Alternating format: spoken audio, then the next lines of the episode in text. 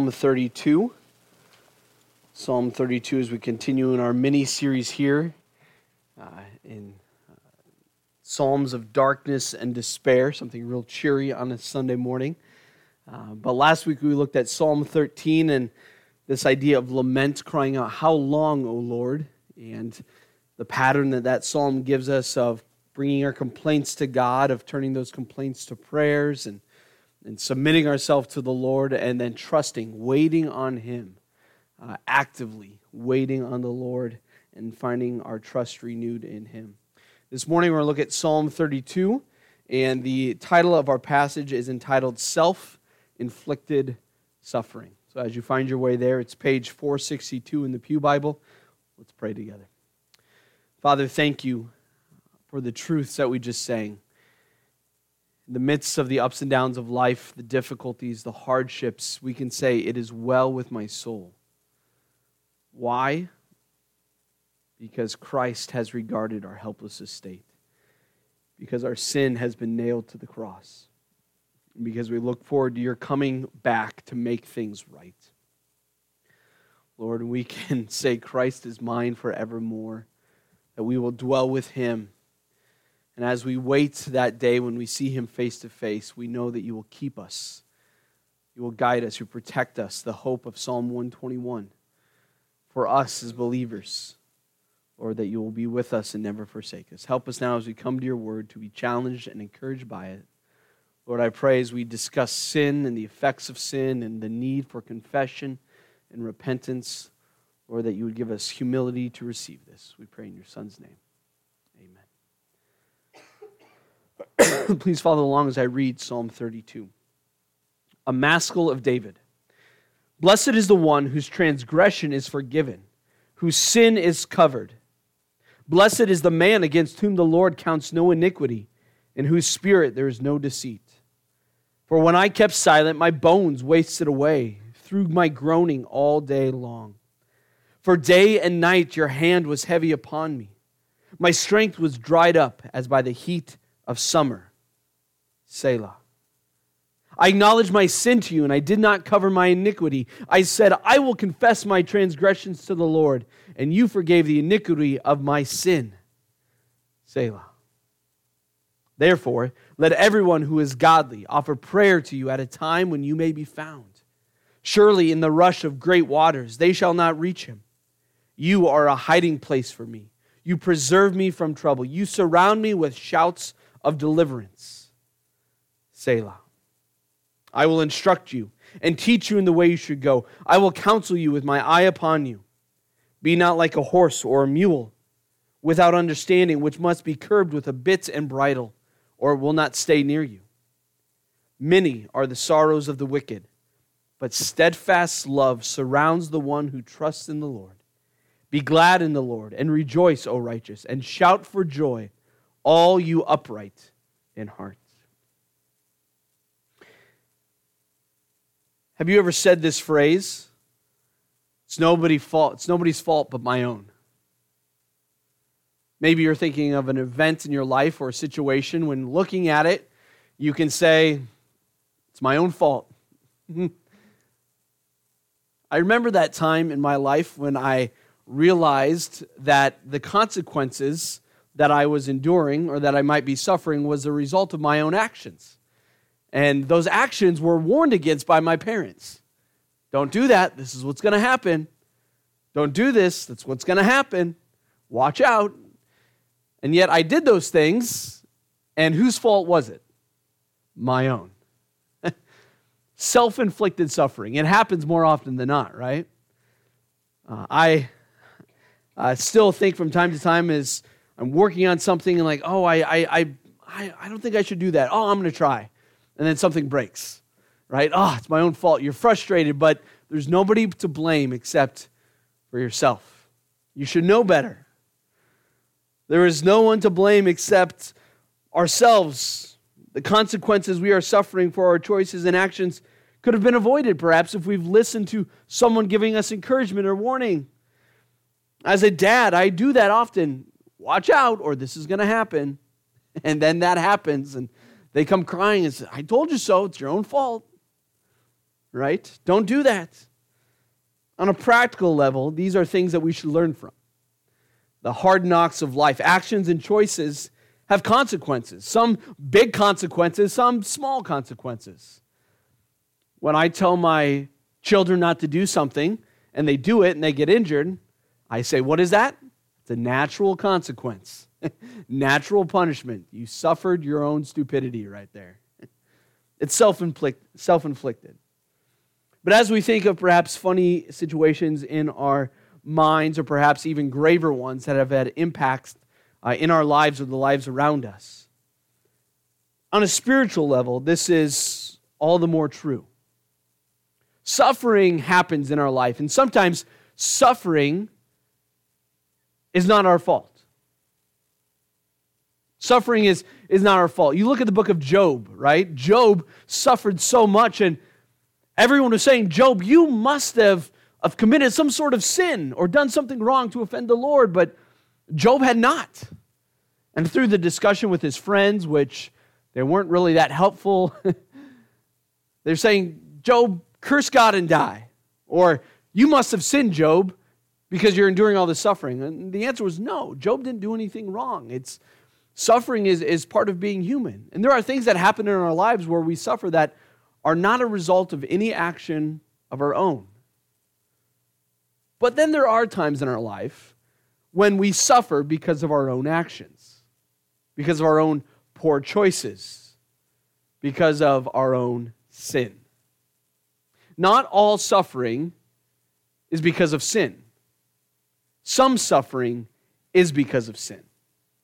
And as we look at Psalm 32 this morning, we see how David records for us his own self inflicted suffering, the difficulties that he was enduring because of his own choices, his own sin. So, what do we do when this happens? Because we are, Jesus Christ as our Savior, we are saved sinners.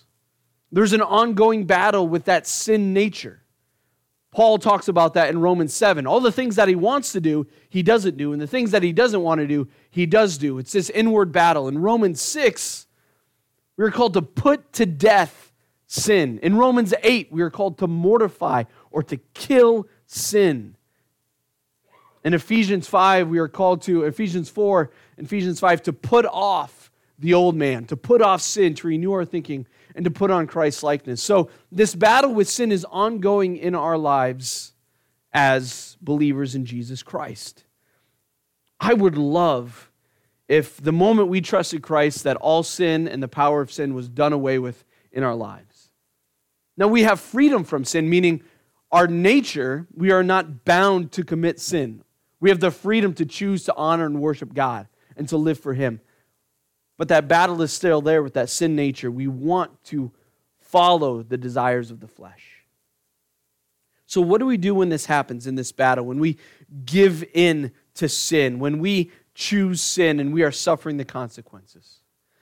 The big idea from Psalm 32 is this is that humble repentance before the Lord remedies the self inflicted suffering of our sin. Humble repentance repentance is a, is a turning, right? It, it's a change of mind. It's a you're walking one way and you turn around and walk the other. Humble repentance, humble returning before the Lord. And this remedies the self inflicted suffering of our sin.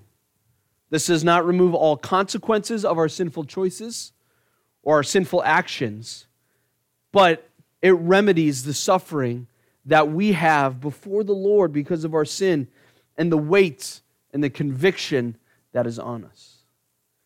So, as you turn to Psalm 32 here, David writes this psalm. David was a man after God's own heart. It says uh, in, in 1st and 2nd Samuel. And we see evidence of that. David was a man who sought to honor and please the Lord. David was a man who was the Lord's anointed and Saul came to kill David, and David was hiding and could have killed Saul, but yet he didn't. David was this righteous man. David was the man that God gave this kingdom to that would last forever. But you, do you know what David also did? He committed adultery. He lied. He murdered. All these heinous sins in our own minds, this man after God's own heart committed. But yet we see how he is still the Lord's chosen person in the sense that the blessing that the Lord has given him to have one sitting on a throne has not been removed. Why is that? Because we see how David repeatedly came back to the Lord and confessed his sin. Psalm 32 here. Uh, we don't know the exact circumstances. Some people say it is following David's sin with Bathsheba. We know that Psalm 51 speaks to that directly. We're not necessarily sure on this. It could be, or it could just be another uh, general account of sin in the life of David. But David's writing this from experience. He is one who has made poor choices. But here we're going to look at how this humble repentance before the Lord remedies the self inflicted suffering of our sin. And we see how it's worked out here in our lives. So let's look here at uh, our first point, which is this We have joy when we are right with the Lord. We have joy when we are right with the Lord. Psalm 32 is a psalm, and psalms are poetry.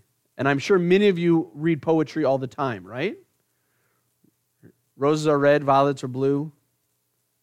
I don't know. There's all the, all the poems I know are like somewhat kind of insults. So I'm not, I don't know how to finish that. But this is this is a poem, and one of the uh, the structures of the psalms that is used repeated is that of a chiasm. And maybe you've heard this term before. But if you think of an arrow pointing out this way or, or, you know, a design that way. So you have this chiasm. So it goes out and in. This is how the psalm is designed. In the very middle of the psalm is the point of that arrow. And that's kind of the main idea. And on either side of that main point are parallel ideas uh, that match. So as you look at Psalm 32, verses 1 and 2 mirror verses 10 and 11. Verses 3 and 4 mirror verses 8 and 9. And then you have the center of the chiasm, which is verses 5 through 7. So, how are we going to eat this psalm this morning? We're going to work on the edges and work our way in, okay?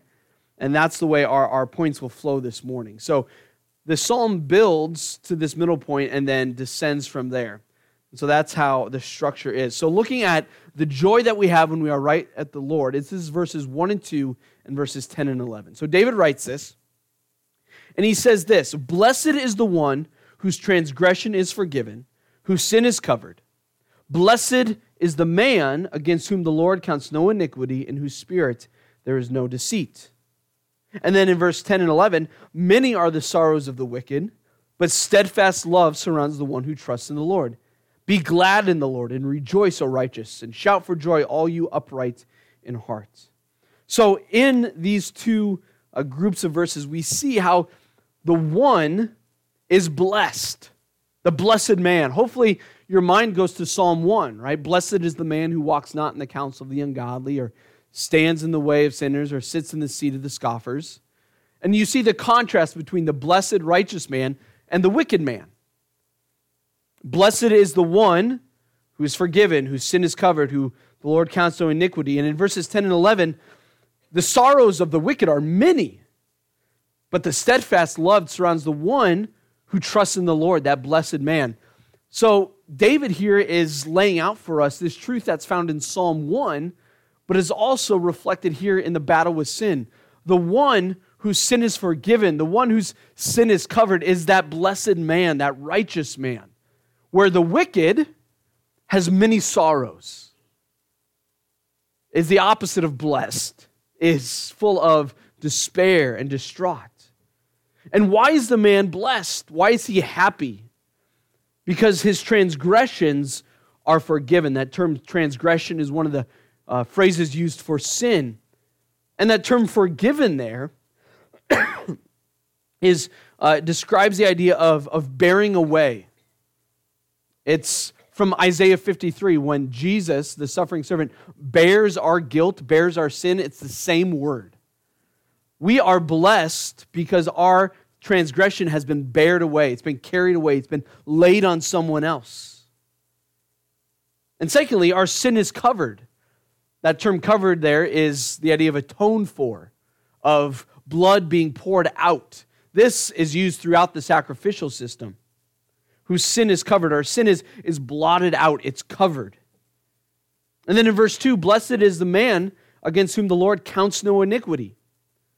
David is using all these biblical images uh, that the nation would be aware of.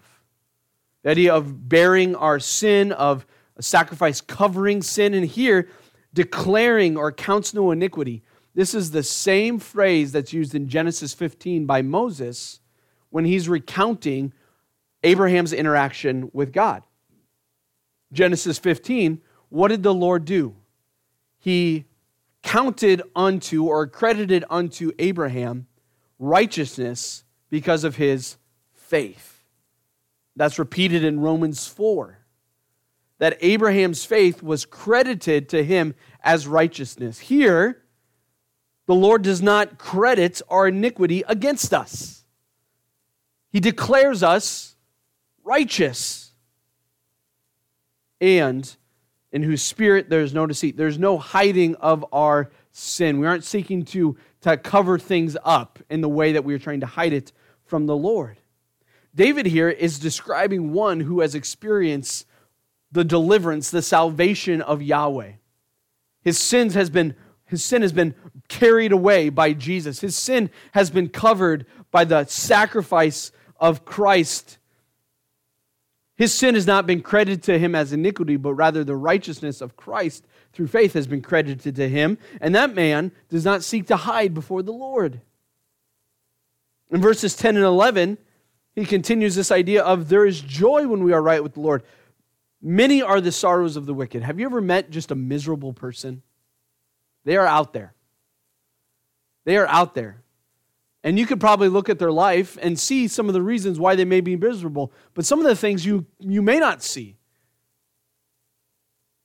The sorrows of the wicked are many.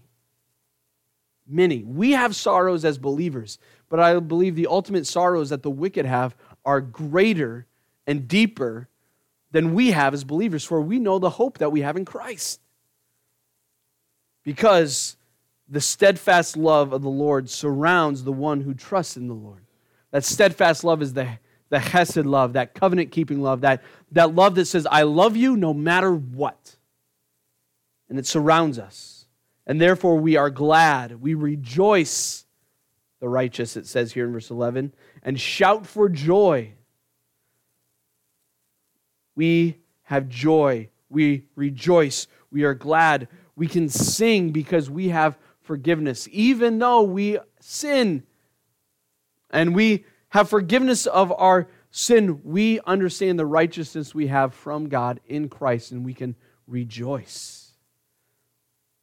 So, as we think of our self inflicted suffering, we see the consequences of sin does not bring joy, whereas when we are right with the Lord, there is joy.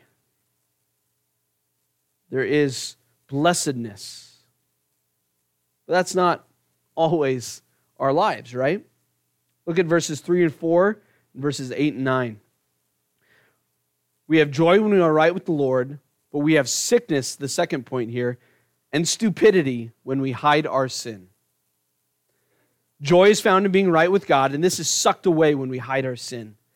Sin brings about suffering. Not all suffering is because of sin, but sin brings suffering.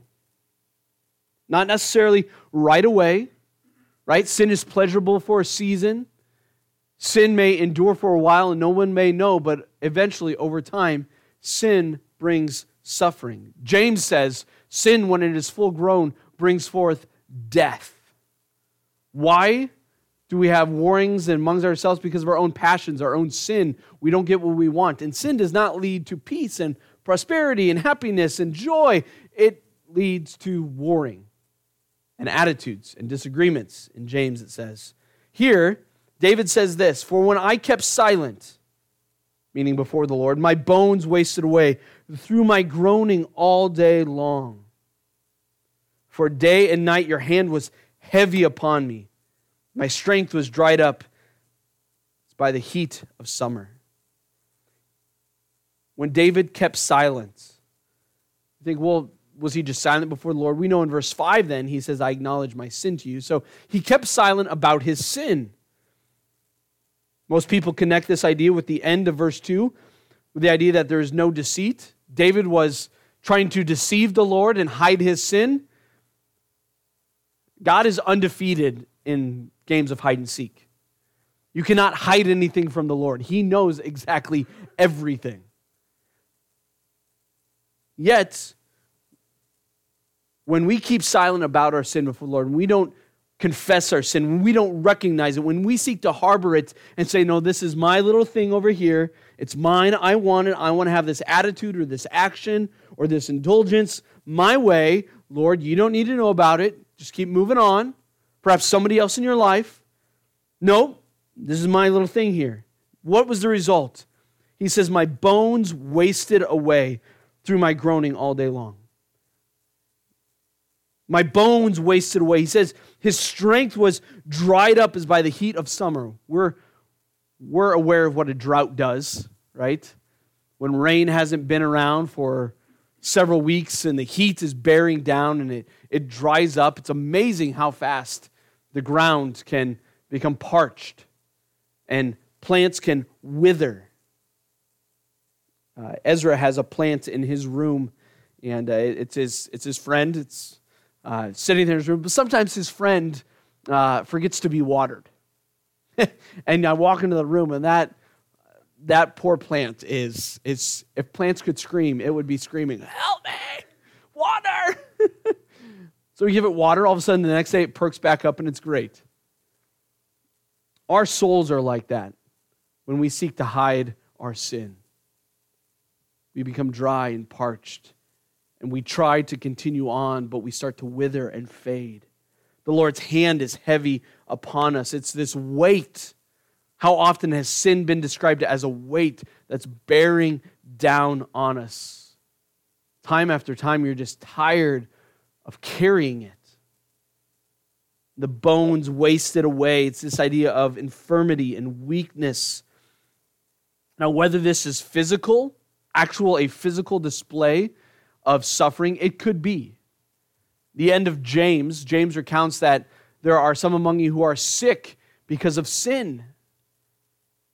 And there are cases and instances when there have been unexplained suffering physically in people, and they get right with God by confessing sin or with someone else, and then miraculously you see their health and strength come back.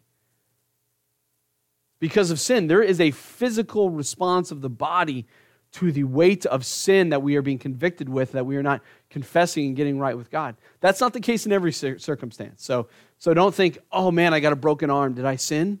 You know, or I, I'm, I'm going through this. Is it sin? It's a good question to ask, but don't automatically assume. I think the bigger emphasis here is the inward soul health of David. His groaning. He is sapped by the heat of summer. His hand was heavy upon him. David had sickness because of his sin. He was convicted, he was worn down. And we see also in verses 8 and 11, or excuse me, 8 and 9, how this idea is also continued where we have sickness because of sin, and for lack of a better phrase, we have stupidity because of sin. David uses an illustration here, and he says, I will instruct you and teach you in the way you should go. I will counsel you with my eye upon you. He's speaking as one with experience. He's saying, Listen to me as one who has endured this, who has made these foolish choices. Be warned so you don't have to endure the same. He says, Because you are like a horse or a mule without understanding, which must be curbed with a bit and bridle, or it will not stay near you. Their sin caused them to wander. Our sin nature does not lead us to God. Our sin nature leads us to sin. My youth leader used to say this to us often as teenage boys sin makes you stupid. And it's a true statement. Sin does not lead to insight or truth or understanding or wisdom, but rather foolishness and ignorance and idiocy. we are like an animal that just wanders away, that would wander into harm. Right? David says sin causes us to wander from the Lord. He says, Listen to instruction. Listen to what I'm teaching you, because if you don't, understand that your sin will lead you away like an animal that is dumb, wandering into a perilous location. You need to be bridled. You need to be, have a bit in your mouth to be controlled. We hide our sin because we think we can deceive God or go our own way, but that produces sickness and stupidity. We suffer because of our own sin and foolishness. There is no one to blame except ourselves. It's self inflicted suffering. Pride is the enemy, humility is needed. And that leads us to our last point here, which is the central point of the psalm, right?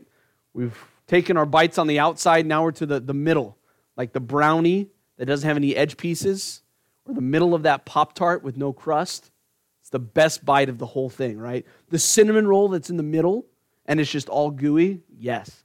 That's this is where we're at here in the psalm, okay? Sorry to make you hungry. we have safety when we confess our sin to God. That's, that's the middle point here in verses 5 through 7. David says, There's blessing, there is joy when you follow the Lord, when you are right with Him. But understand that when you're not right with Him, there is suffering and stupidity and consequences for your action. But understand that we have safety when we confess our sin to God. Verse 5 I acknowledged my sin to you, and I did not cover my iniquity. I said, I will confess my transgressions to the Lord, and you forgave the iniquity of my sin. David says, I will acknowledge my sin. Not that God didn't know about his sin. He says, I did not cover my iniquity. It's David is saying, God, I'm going to tell you what I've done. I'm not going to hide it anymore. I will confess.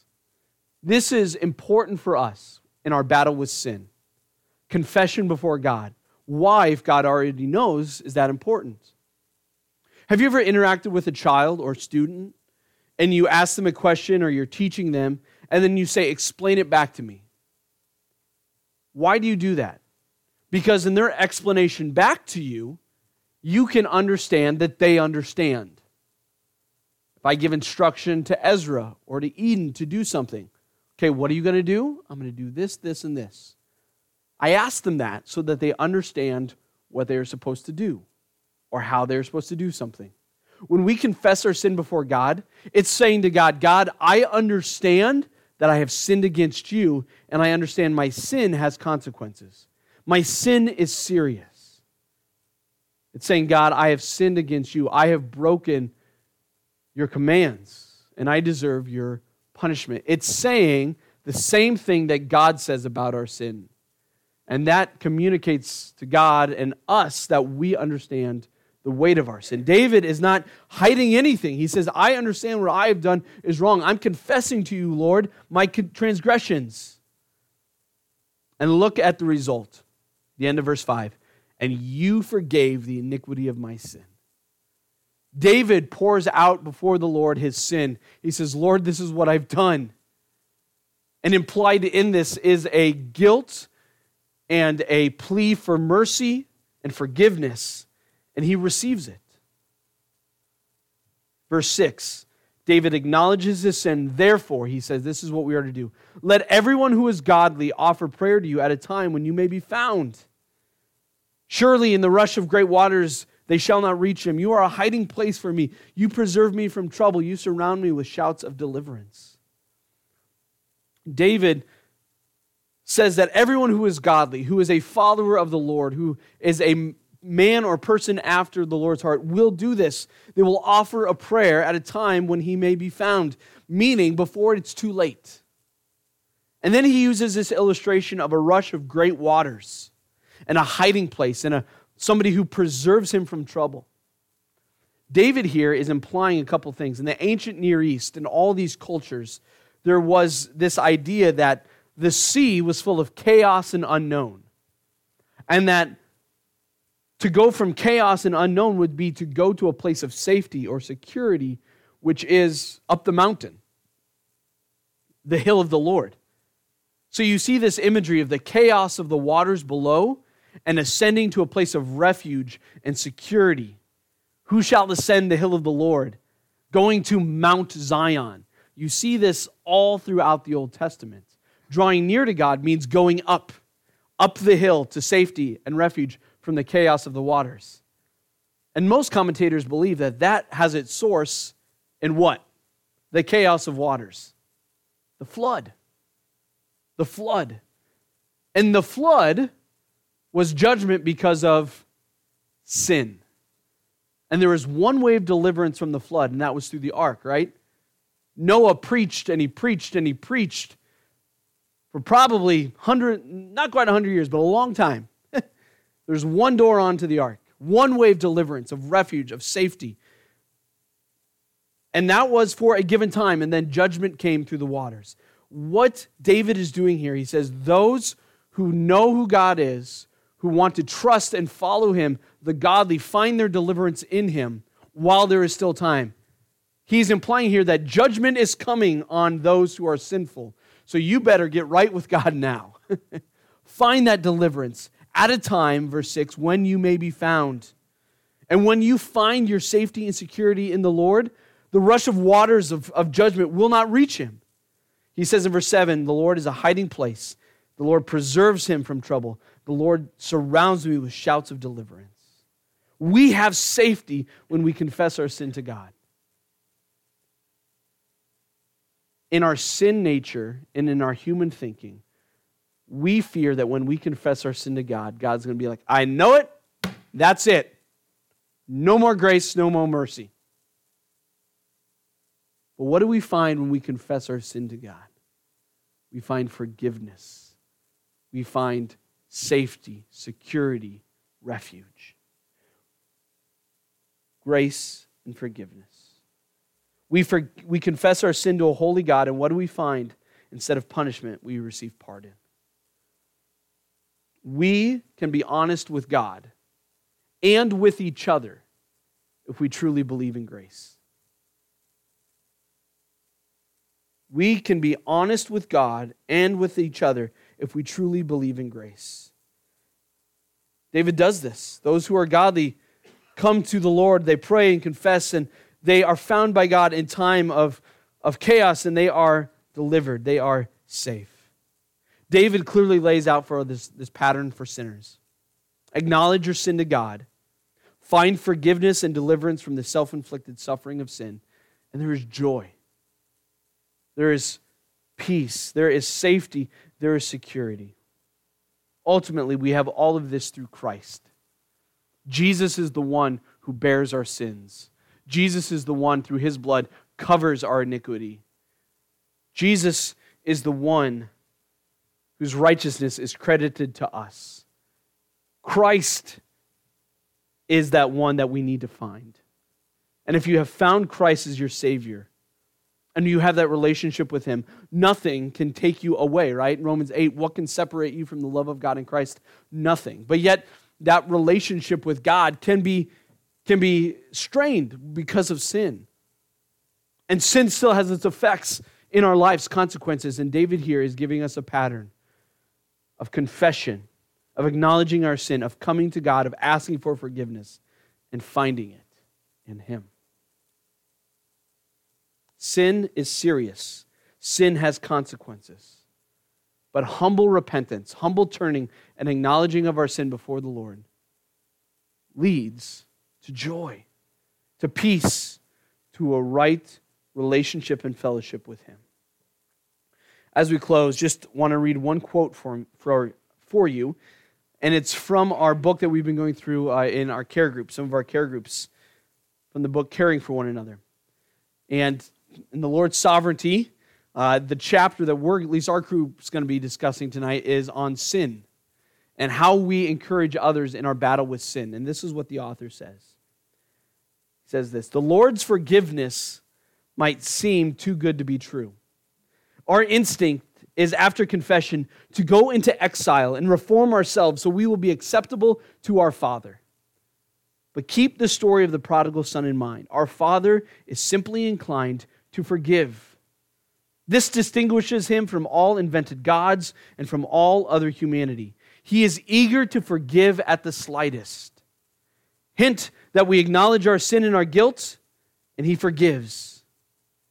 Satan's lie is this is that he suggests that God is like a mere human and his grace and love are restricted and stingy.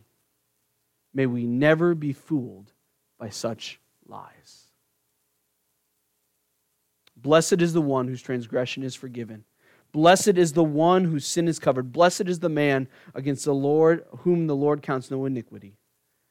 May we acknowledge our sin before him.